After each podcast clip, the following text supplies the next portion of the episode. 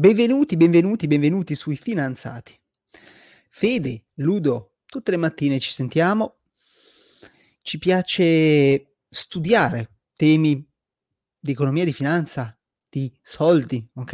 Per cui abbiamo pensato che il modo migliore è quello di studiarli e poi raccontarceli ogni mattina. Però colleghiamo anche una telecamera per coinvolgervi. Hm? Quindi, eccoci qua. Buongiorno Ludo. Buongiorno, ma ci facciamo anche a vicenda. Questo è importante. Il ci facciamo a vicenda? Ci piacciamo, ah. piacciamo a vicenda. Per esatto. quello siamo i finanziati, no? Esattamente. Il gioco di parole, non so se l'hai capito, fidanzati, finanza. L'ho capito tipo ah. ieri, va bene. L'ho capito ieri. Cosa ci porti oggi? Fondo per la ripresa, mai sentito parlare? No, io non no. leggo i giornali. Lo so. Allora, te ne voglio parlare come se fosse una storia, partendo dalle 5.30 di ieri mattina. E ti chiedo, tu cosa facevi ieri alle 5.30 del mattino? Preparavo latte con i biscotti. esatto, per i tuoi figli che dovevano andare a scuola, giusto? Esatto. Invece, in Europa c'erano delle persone che avevano appena finito vari giorni di estenuante trattativa su due temi principali. Il fondo per la ripresa mm. e il bilancio europeo dal 2021 al 2027. Mm. Okay. Ora, eh, questa trattativa è stata fatta nel Consiglio europeo. Il Consiglio europeo è l'organo dell'Unione europea che coinvolge i capi di Stato e i capi di governo. Sì. Ehm, il Fondo per la ripresa è lo strumento con il quale l'Unione Europea ha deciso di affrontare le conseguenze della crisi dovuta al Covid.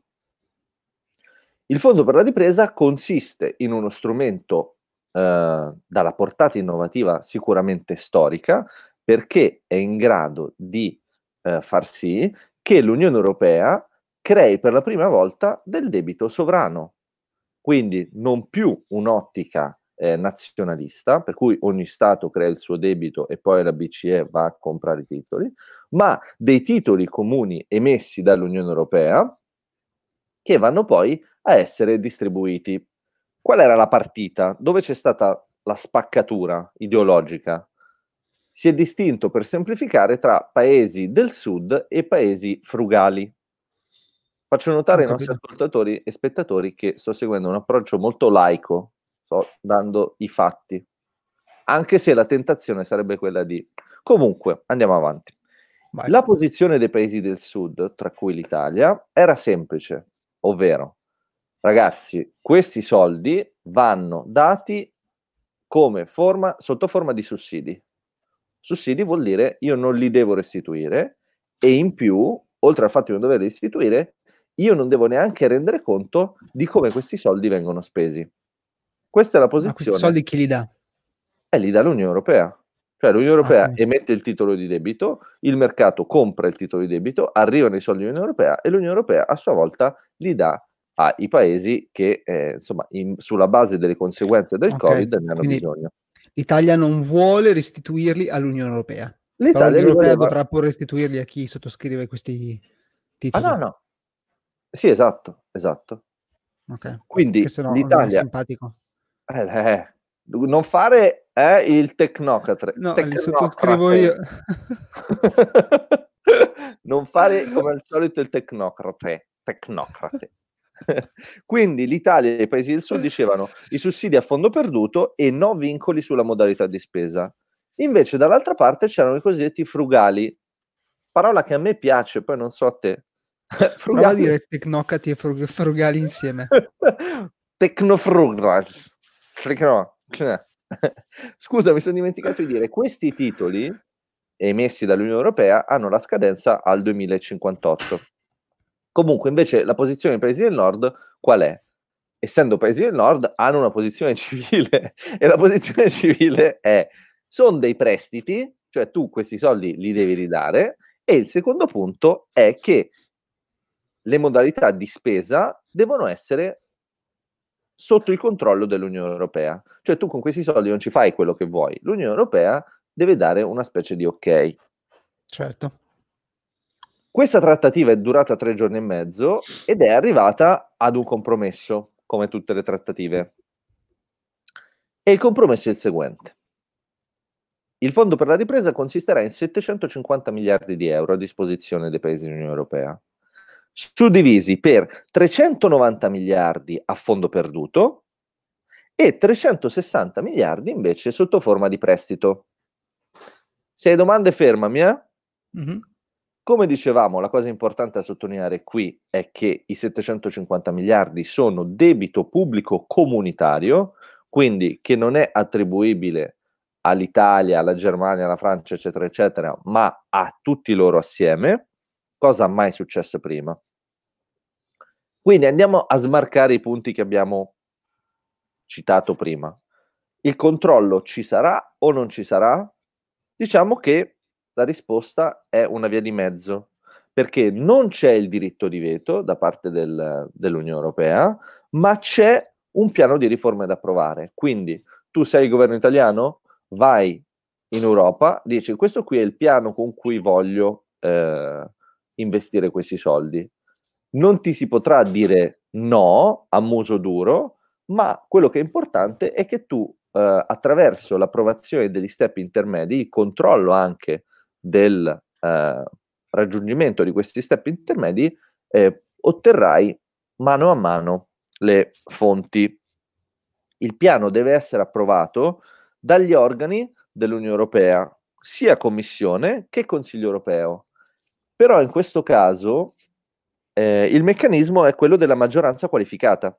Quindi tu esci dalla logica del eh, lo Stato più piccolo che può bloccare tutto col diritto di veto ed entri in, una, in un'ottica politica pura di maggioranza qualificata e appunto con la due terzi?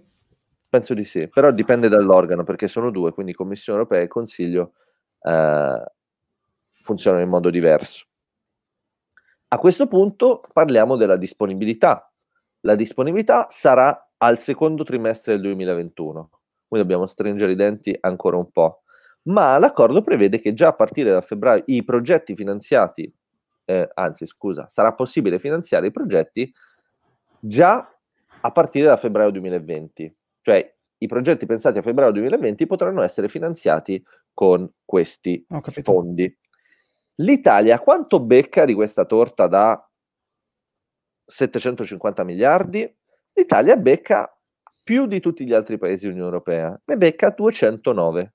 Di questi 209, 82 saranno in forma di sussidi, quindi clean, prendi e porta a casa, invece 127 sotto forma di prestiti.